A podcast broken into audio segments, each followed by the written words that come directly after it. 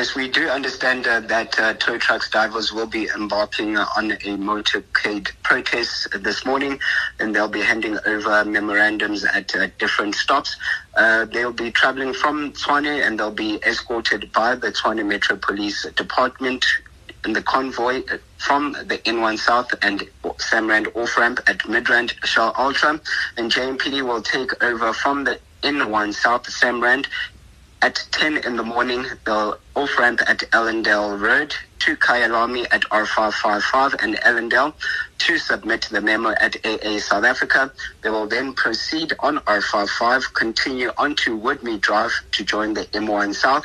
Then they'll proceed south on the M1 and off-ramp at St. Andrews.